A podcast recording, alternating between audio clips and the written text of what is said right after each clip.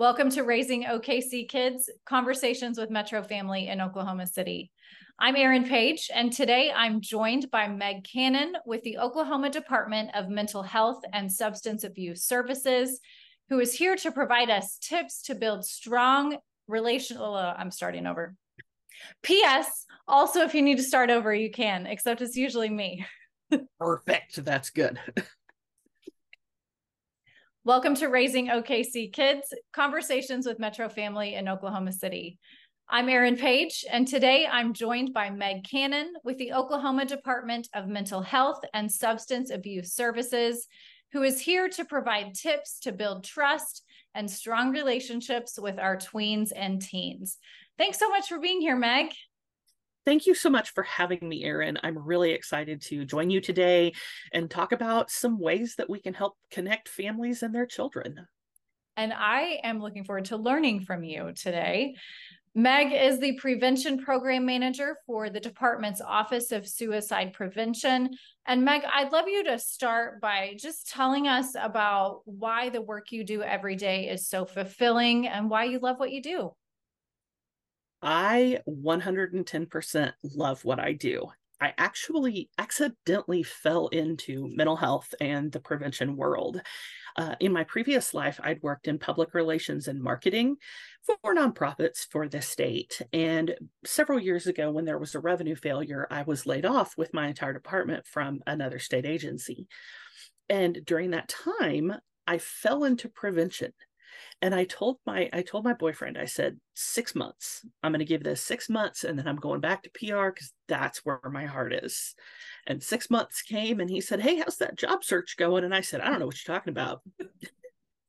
And so i have been in in prevention. I started in substance abuse prevention and now i'm and am and am in suicide prevention. Can't speak here right now.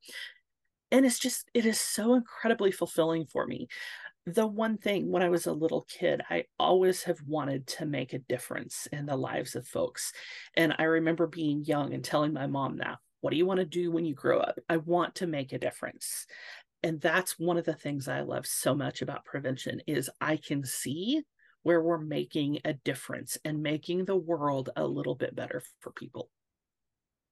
That is incredible. And what a gift to get to feel like that about your work and I mean, I see that the work that the department does every day is making a huge difference for for kids and families.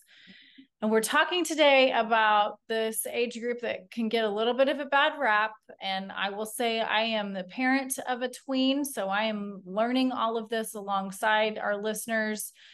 We want to talk about mental health of tweens and teens and timely right now as kids are transitioning back to school. This can be kind of a, a high time for anxiety, sometimes for depression.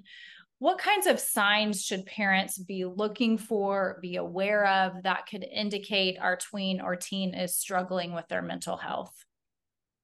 Absolutely. So I may not be a parent myself, but I like to joke that I am a professional aunt. And I have a nephew who is a I guess he's a teenager now. That's hard to say. He's he's a freshman heading into high school. I love this age group. We also do, I do a lot of volunteer work with this age group, and I think they are so amazing. What I have learned, and the, the best thing I can tell you as parents, is to watch for sudden changes. I know that at this age, you know, we have the, the hormones, we have other things going on, but watch for some of those changes. You know your kids best most likely you do. So watch them. Are they starting to withdraw from others, whether that's you or whether that's their friends? Are they suddenly having a lot of change in their habits? Um, one of the signs sometimes of mental illness, especially depression, is no longer showering as often as you used to or as one should, not caring about your hair or the way you look. Um, massive look for significant changes in sleep patterns and I'm not talking about the summer changes where, you know, when I was a kid, you stay up all night and then you sleep in. I'm talking about, especially once they go back to school on the weekends. Do they just want to sleep the entire weekend away? If it is, that could be a problem. Um, also, watch to see if they're still enjoying the things they've always enjoyed. You know, if, if your kiddo is one who likes to play, say, disc golf, that's one of my favorite things to do. Um, if they like to play disc golf and all of a sudden they're just like, no, I don't care about it anymore watch for those things and then also keep an eye out for for the big big big mood swings the big mood changes like sudden and complete euphoria and elation and then also watch for those impulsive and risky behaviors you know we don't want to think that tweens are starting to experience experiment and change what they're doing but sometimes those risky behaviors we know that those start at an early age and once they come on, if you have a kiddo who has been always by the book and always obeyed all the rules, and all of a sudden they start displaying risky behaviors. Um, for some kids, for some teens, this is even sexual acting out or impulsive impulsivity. Those are big red flags. Those are some things that if you see, you need to take some more steps and do some more investigating. Is there like a timeline that parents should look at? I mean, obviously, all tweens and teens are going to have rough days, maybe a rough week. Is there a way that we can gauge, okay, this has been going on for whatever extended period of time, and that should be an indicator? I think it kind of depends on the child, honestly.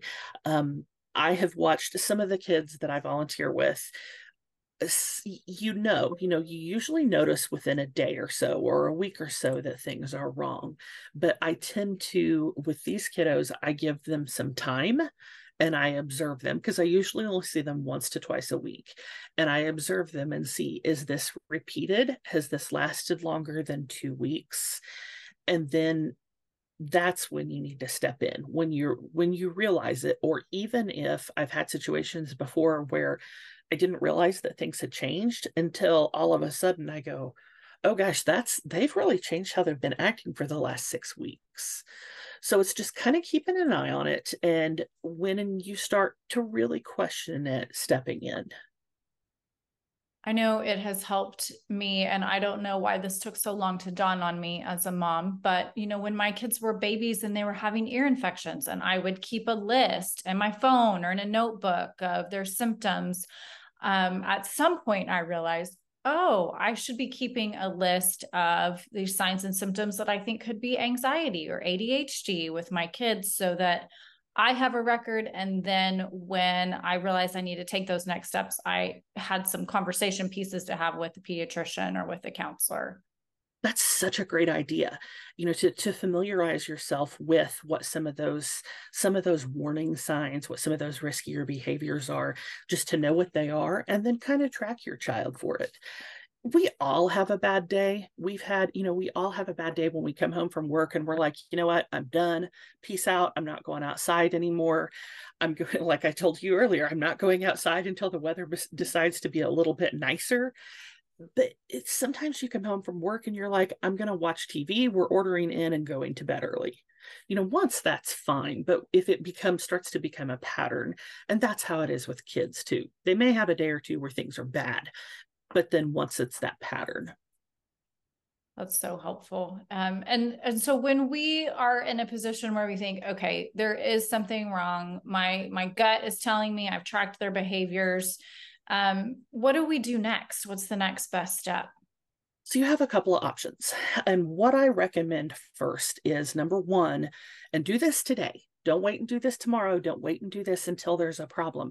But be really familiar with your medical insurance and what it pays for and where you have coverage. I always recommend starting with your with your pediatrician, with your child's doctor and going in and just making sure everything physically is okay because we know that some some sicknesses or illnesses and always those good old hormone fluctuations can cause things, but you want to definitely start by ruling out anything physical then speak to their pediatrician, kind of explain to them what's going on. You can do this with your child there, or you can do it privately. Sometimes it's more helpful to do it privately so your child doesn't think you're judging. And ask your pediatrician for a referral. You know, I've noticed these things and I think something might be going on. And then look for ask for a referral for, to someone for some therapy who they might recommend and then looking at your insurance if you have insurance figure out where you can go and what it's going to cost. And if it's if you don't have insurance or if your insurance doesn't cover mental health um, there are lots of ways especially in the metro areas that you can get help at community behavioral health centers and I will note that Metro Family has a great um, free or low cost list of medical facilities, also places that provide support groups or mental health therapy for kids and families. So we will link that um, in the description of this podcast. Fantastic. So, one of the hardest things for me about this age as I'm parenting it myself is the independence that tweens and teens are pushing for. They push the parents away. They want to be more autonomous. And obviously, this these are steps that they need to go through. It's important for us as parents to support their growing independence, even if it's hard for us. But we still want to maintain that bond. So, how do we do those two things simultaneously, especially in a way that we can continue to pay attention to their mental health?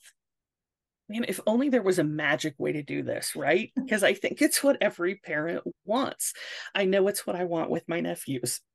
What I what I like to say is give them roots and give them wings. You you know, you've known this child since day 1 you have worked on for all these years, giving them roots, making sure that they know that you are safe to talk to, that you're not going to judge them when something bad happens, that you they can come to you and admit when they messed up. So what you need to do as a parent is as they start to get older and they need to experiment and they need to kind of fly, it's hard. Oh my gosh, it's so hard, but you have to trust them you have to trust them. You have to trust that you have worked with them and given them those skills and those tools. But at the same time, you do need to be vigilant and you need to be smart about what you do. So, you know social media it's it's one of those things that we all talk about none of us know is it really good is it really bad i go back and forth on how i feel but if your child is allowed on social media make sure you have those passwords make sure that you're you're able to check the other thing to do is encourage them and do this as young as you possibly can. We start doing suicide prevention work with kids as young as three and four, which is which kind of blows my mind, but it starts that early. Build that relationship and make sure encourage them, you know, come to me. If something's going on or if you're feeling sad, come to me. I can help you fix it. I don't have to be super mom and fly in and fix it for you, but I can give you ideas of how you can fix that. So it's kind of being letting them start to explore that independence, but with the support net behind them. I have a, a, colleague who likes to say, um, we know the prefrontal cortex part of the brain, which is responsible for decision making, we know that that's not fully developed until into your 20s, especially for boys. So I have a parent who's like, I'll give you wings and I'll give you roots, but you have to remember, I am also your prefrontal cortex and I will stop you if it gets too bad. But if they're struggling, encourage them, remind them to come to you one thing a lot of times that we talk about and when i when i said we start with working with three and four year olds what we do is we teach them about trusted adults. I don't know about you. My mom is my best friend. I will happily tell you that. We've been super close pretty much my entire life. But when I was a tween and a teen, there were things that I still was like, oh, I don't know if I want to talk to my mom about this. And so I had an aunt that I knew I could go to. And I knew, you know, I knew she'd probably go tell my mom, but I also knew that she would give me great advice and she would listen and she wouldn't say, Why did you do that? She would help me work things out. So I we encourage that with the littles start making sure that they have trusted adults in their lives. Sometimes it's a teacher, Sometimes it's a counselor. Sometimes it's the next door neighbor or the best friend's mom. But make sure that if for some reason they're not comfortable with you, that they have a good, solid, trusted adult they can turn to. And we, you know, like I said, we start that super early so that people know. I know, I'm, I'm not going to rat them out, but both of my boys, both of my nephews have each called me individually and said, Aunt Trap, I messed up and I messed up badly. I need help. And sometimes I'm like, I'm four to seven hours away from you, depending upon which one lives where, but I can help you. And so that trusted adult, that's so important for kids. Oh, that's such a good reminder. And I think um, can be a little bit freeing for parents to think we don't have to be all things to our kids um, and providing them nurturing helping them nurture that relationship with another trusted adult is so important. It really is.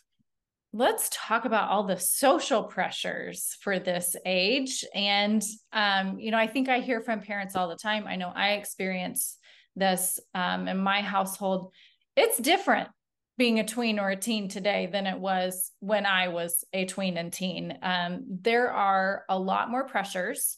There's a lot more comparison. Social media is the cause of some of that, but just in general, I know for me, I have to remind myself my kids are living in a harder world than what I lived in. How can we help our kids walk through issues like being teased, being bullied, or being a bully? Mean kids, being excluded from activities. How can we kind of help them develop some coping strategies around these issues? You said it best. You know, the, these kids, these ages, man, when I was 12 years old, I didn't have my hair done and my makeup done. I wore my hair up in a ponytail and I didn't wear makeup and I wore jeans and t shirts and I was happy as a clam to ride my bike. And I look at 12 year olds, 13 year olds someday and I'm like, man, the pressure to look like that, there is no way. I can't imagine. But I do, you know, it's been a, a long time since I was in high school, middle school, junior high, what have you. But some things have not changed. And that's the fact that there are always going to be those hard things like teasing and mean kids and bullying and exclusion.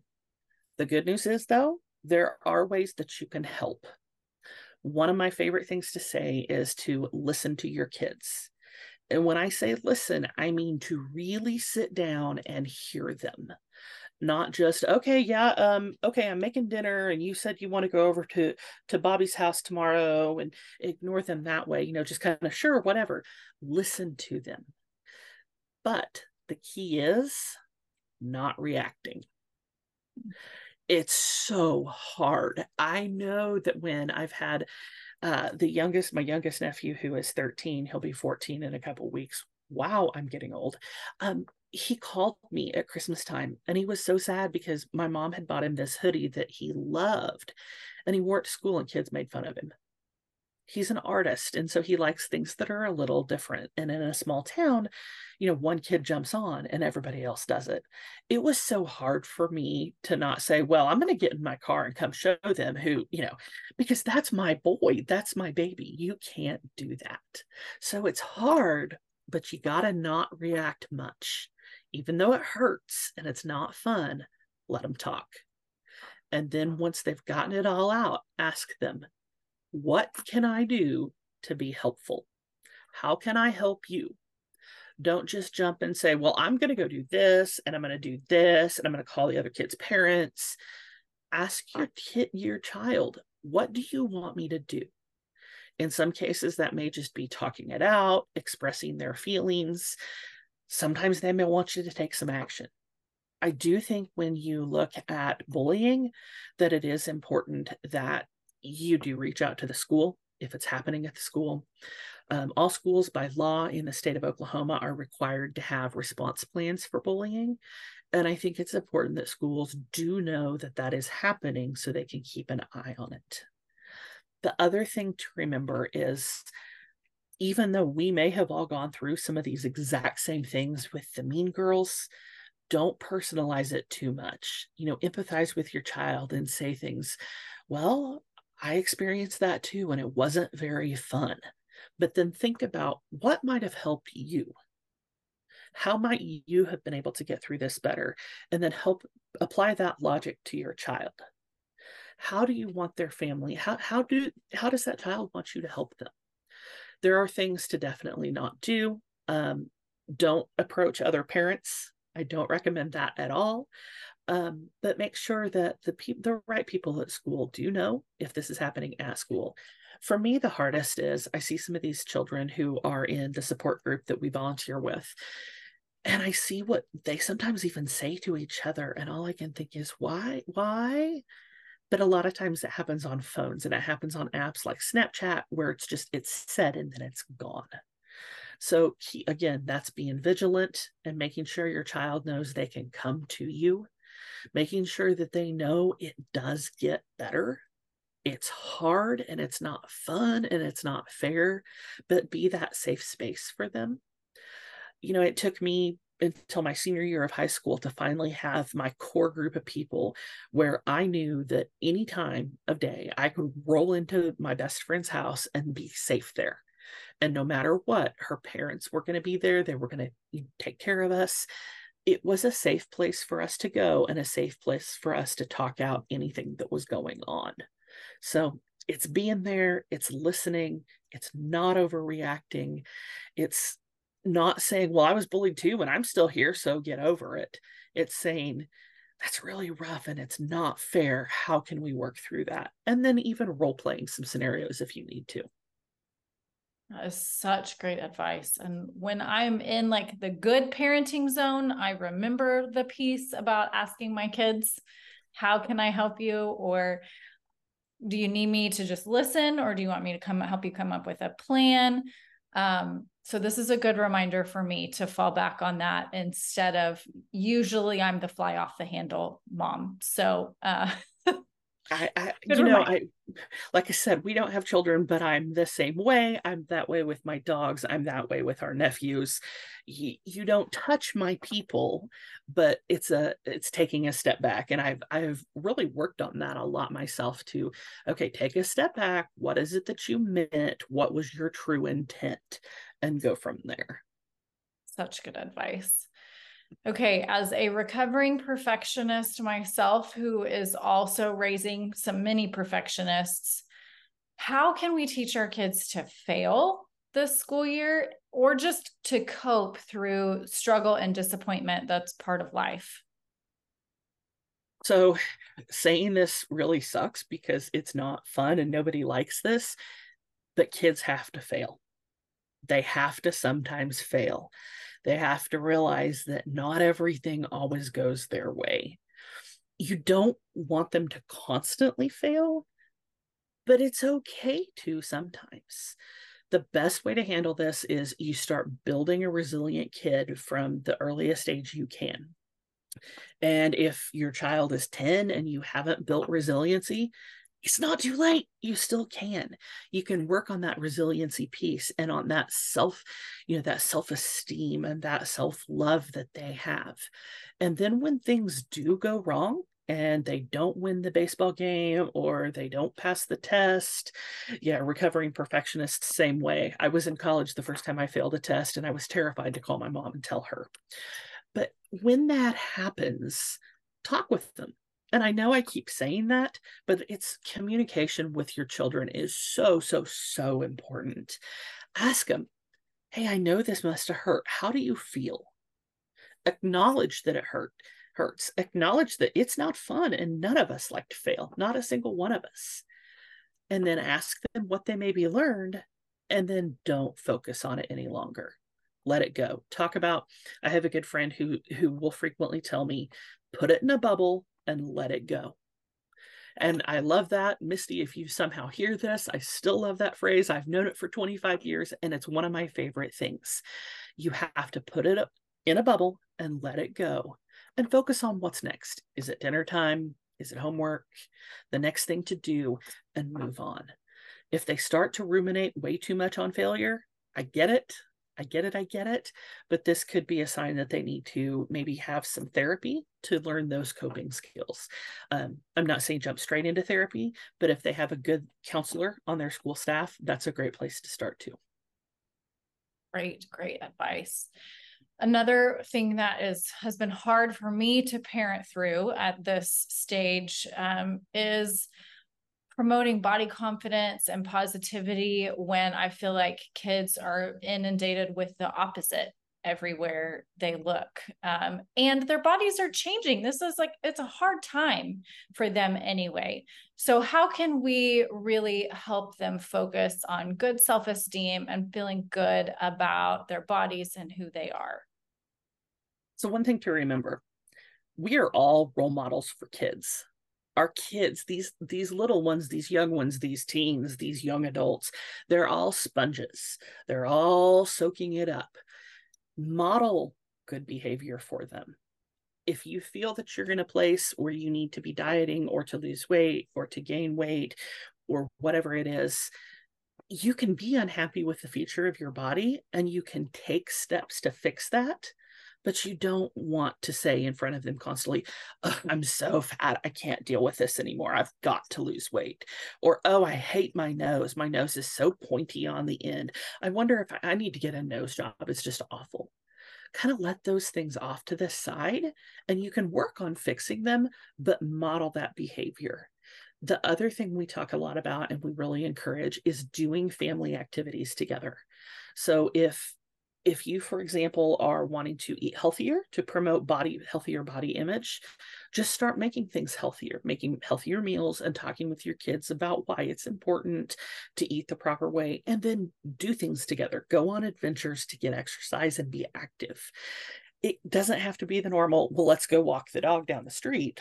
It can be things like hey let's go hike around lake hefner Let's go out to Stanley Draper and explore and see if we can find any rose rocks. Let's go throw some disc golf discs or ride our bikes or do something different. Just focus on those things and reiterate that people are so much more than what they are what you see. You know it's you might see my hair and normally my hair looks pretty good and i have horrible roots right now and i know that but i'm also trying not to focus on that and i wouldn't say that in front of someone who i didn't know well or in front of a child because i wouldn't want them to feel oh my gosh my hair doesn't look perfect today.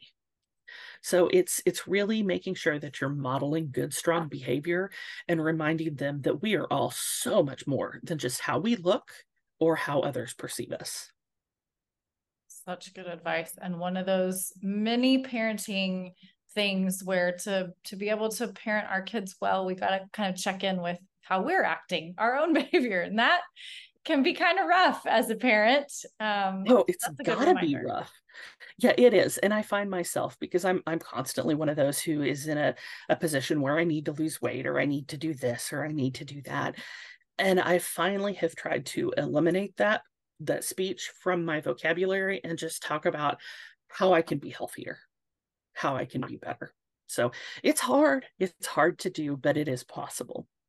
It is. And we have really worked in our household to make that shift too. Our three kids are all athletes. Um, my husband and I both work out often. And so we have really been intentional with our language about I'm working out today because I want I like how I feel or I feel strong um, or I'm I'm eating a salad because this I, I, I like the way I feel when I eat more vegetables. Um, so that's it's been a really hard shift in my household, but I hope that it will have you know positive repercussions for our kids and how they feel about themselves. I think it probably will. I really do think it will. Okay, here's another hard conversation. How do we talk to our kids about pornography, sexually explicit content they may come across or search out online, and how all of that can affect their mental health? Well, you do like the hard ones, don't you? The hard questions.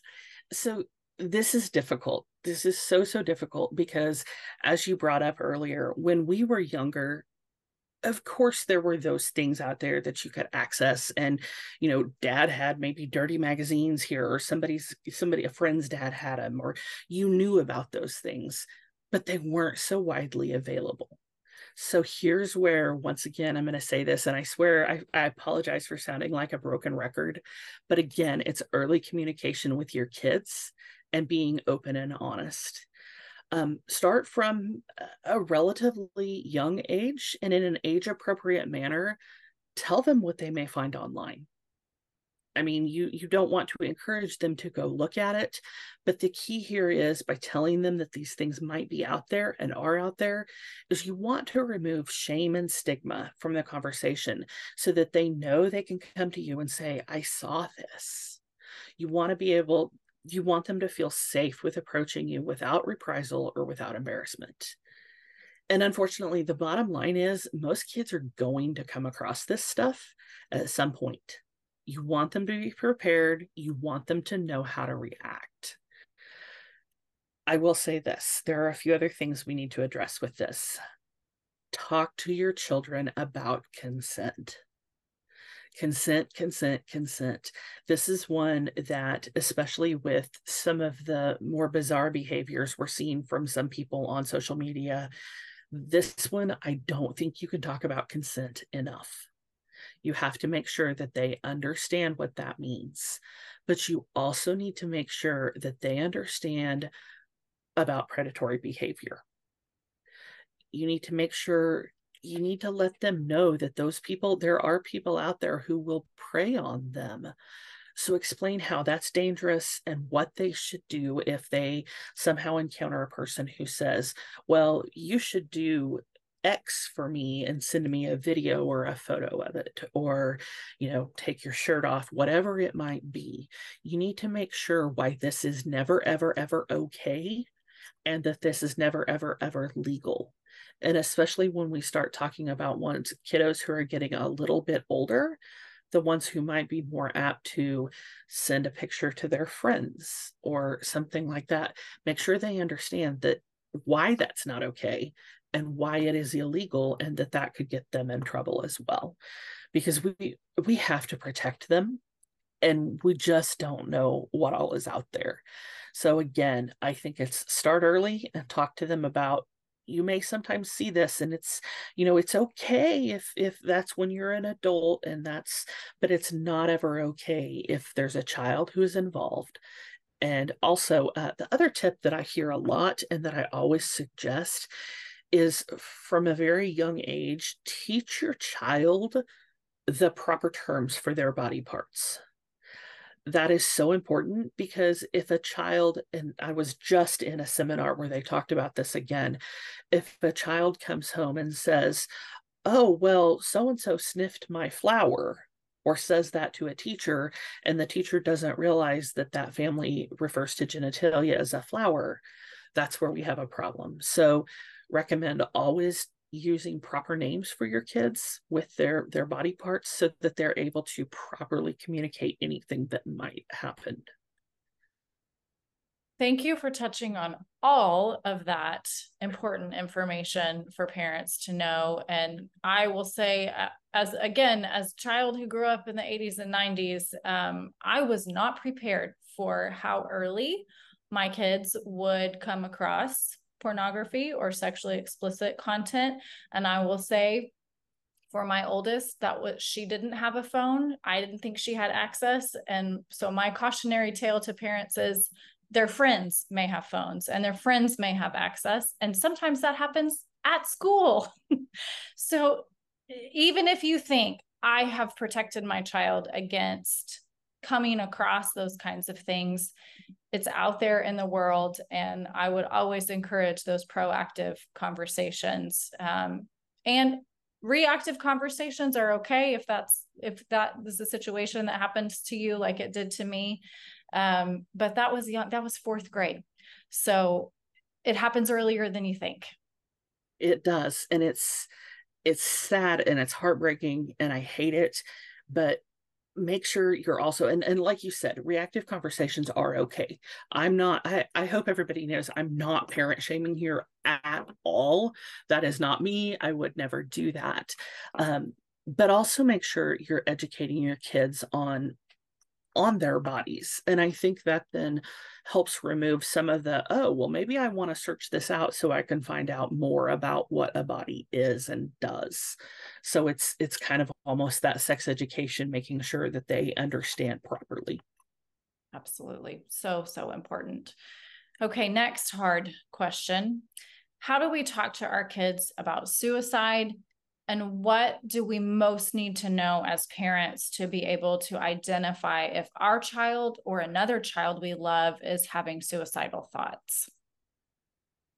So suicide. Um, this is this is very much my wheelhouse.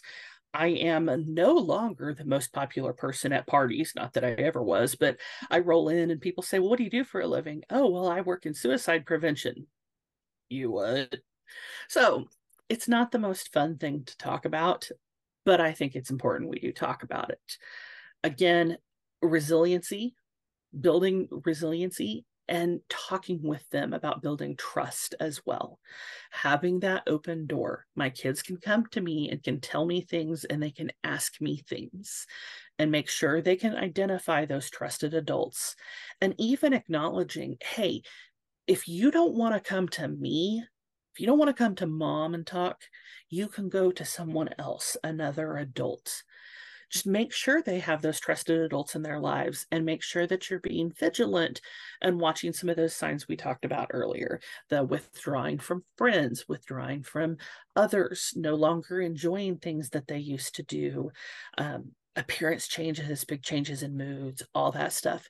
Keep an eye out for those and address them you know you don't want to wait too long but above all, you want them to also know that you are a safe person for them.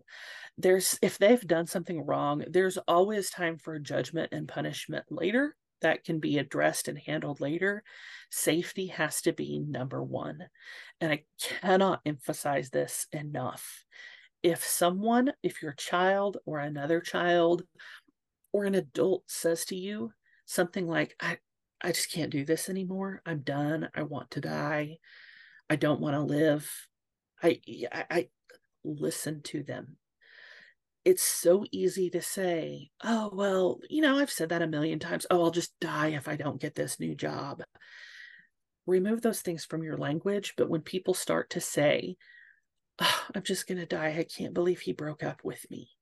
If that happens to your children, truly hear them if they tell you that they are hurting, listen and hear and don't dismiss it. It's hard to do, but as soon as you suspect your child is struggling with mental health, get them help.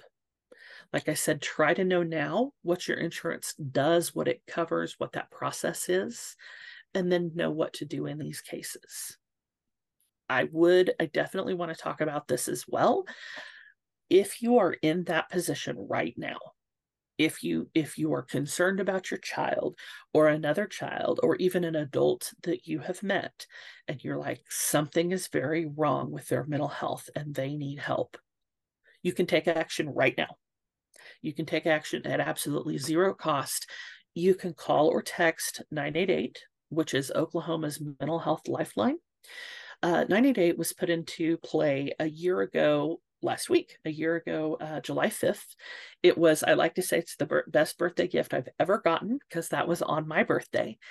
And 988 was developed and has been developed. It is nationwide, but Oklahoma's is a little different. It's not just a suicide prevention lifeline, it's for any mental illness. So if you are having anxiety or you are depressed, or if someone is starting to abuse substances, you can call for help it doesn't have to be you who's struggling. You can call and get information on, how you can help your child. You can get, um, you can schedule an evaluation. You can have someone talk to your child on the phone and do an evaluation on the phone and see what they need. Help is available, it is there. It is amazing. Um, I did a presentation this morning and I was looking at numbers from the Suicide Lifeline, and we have in the last 30 days answered almost 4,200 calls. That's in that's on a rolling 30 day period. So from uh, June 12th until today, almost 4,200 calls from Oklahomans. That to me is incredible. That shows me that there people are struggling. The other beautiful thing about 988 is if you call, say say you realize you wake up one day and you're like, okay, this really is depression. It's not just a, a of the two week kind of de- kind of the blues. I need some help. You know, that's easy to say. Hey, I need some help. But the next question is, where do I go? And that's, I work in mental health, and sometimes for me, that can be difficult. Where do I go? Fortunately, I have a great relationship with my physician, and I was able to go that direction. But you can call 988 and you can say, What do I do? How do I get help? It's called coordination of care, and our trained folks can help walk you through that to get your child help or get you help or get whomever that help that they need. Going back to more suicide prevention, again, if they're struggling, get them help. If it's another child who's struggling, be that safe adult and get them help. It's going to mean you probably have to eventually talk to their parents or guardians for permission for treatment, but it's critical to still make that call because there are other ways if the parents aren't available that they can still get that help such good information and i you mentioned this but i want to stress that 988 can be used when you're in a crisis, but it can also be used if you are trying to prevent a crisis. So, if you have concerns that your child is dealing with anxiety or depression or anything else, and you just need a listening ear, it's a great resource to call or text anytime for any mental health issue with you, your child, another loved one if you're lonely at 3 a.m. and can't sleep, I I sometimes have insomnia, and one of my coworkers and I joke about, "Hey, I was awake at three o'clock again this morning. I almost called 988 to talk th- talk through it with them," and that's the honest truth. You can.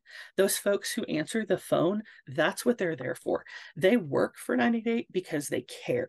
I, I mean, none of us work in mental health because we're getting rich. That's just the honest truth.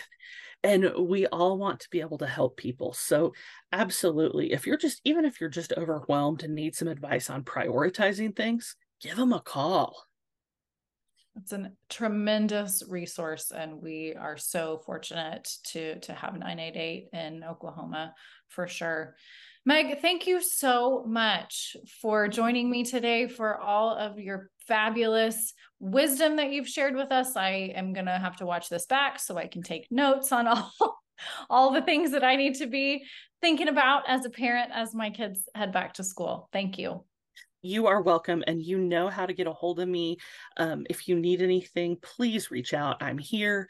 Um, that goes for anyone listening. If you need to get a hold of someone at the department you can always call and ask for some help. You can call 988 or you can reach out to metro family and they can get you connected. I thank you so much for having me on. I know this is not fun stuff to talk about but it's important and we just want oklahomans to be healthy Absolutely. It's such needed information. I know um, I am always grateful to get to learn from the Department of Mental Health. For all of our listeners, you can learn more about the programs offered through the Oklahoma Department of Mental Health and Substance Abuse Services at oklahoma.gov slash ODMHSAS. And as we talked about for Oklahoma's Mental Health Lifeline, you can call or text 988 to receive free support for mental health crises or to help prevent a crisis. Those operators are licensed and certified health crisis specialists who can answer calls, connect you to resources, or dispatch local services and mobile crisis teams that is available 24 7. You can learn more about all the services offered through 988 at 988oklahoma.com. Thanks everyone for listening. Join us next time on Raising OKC Kids.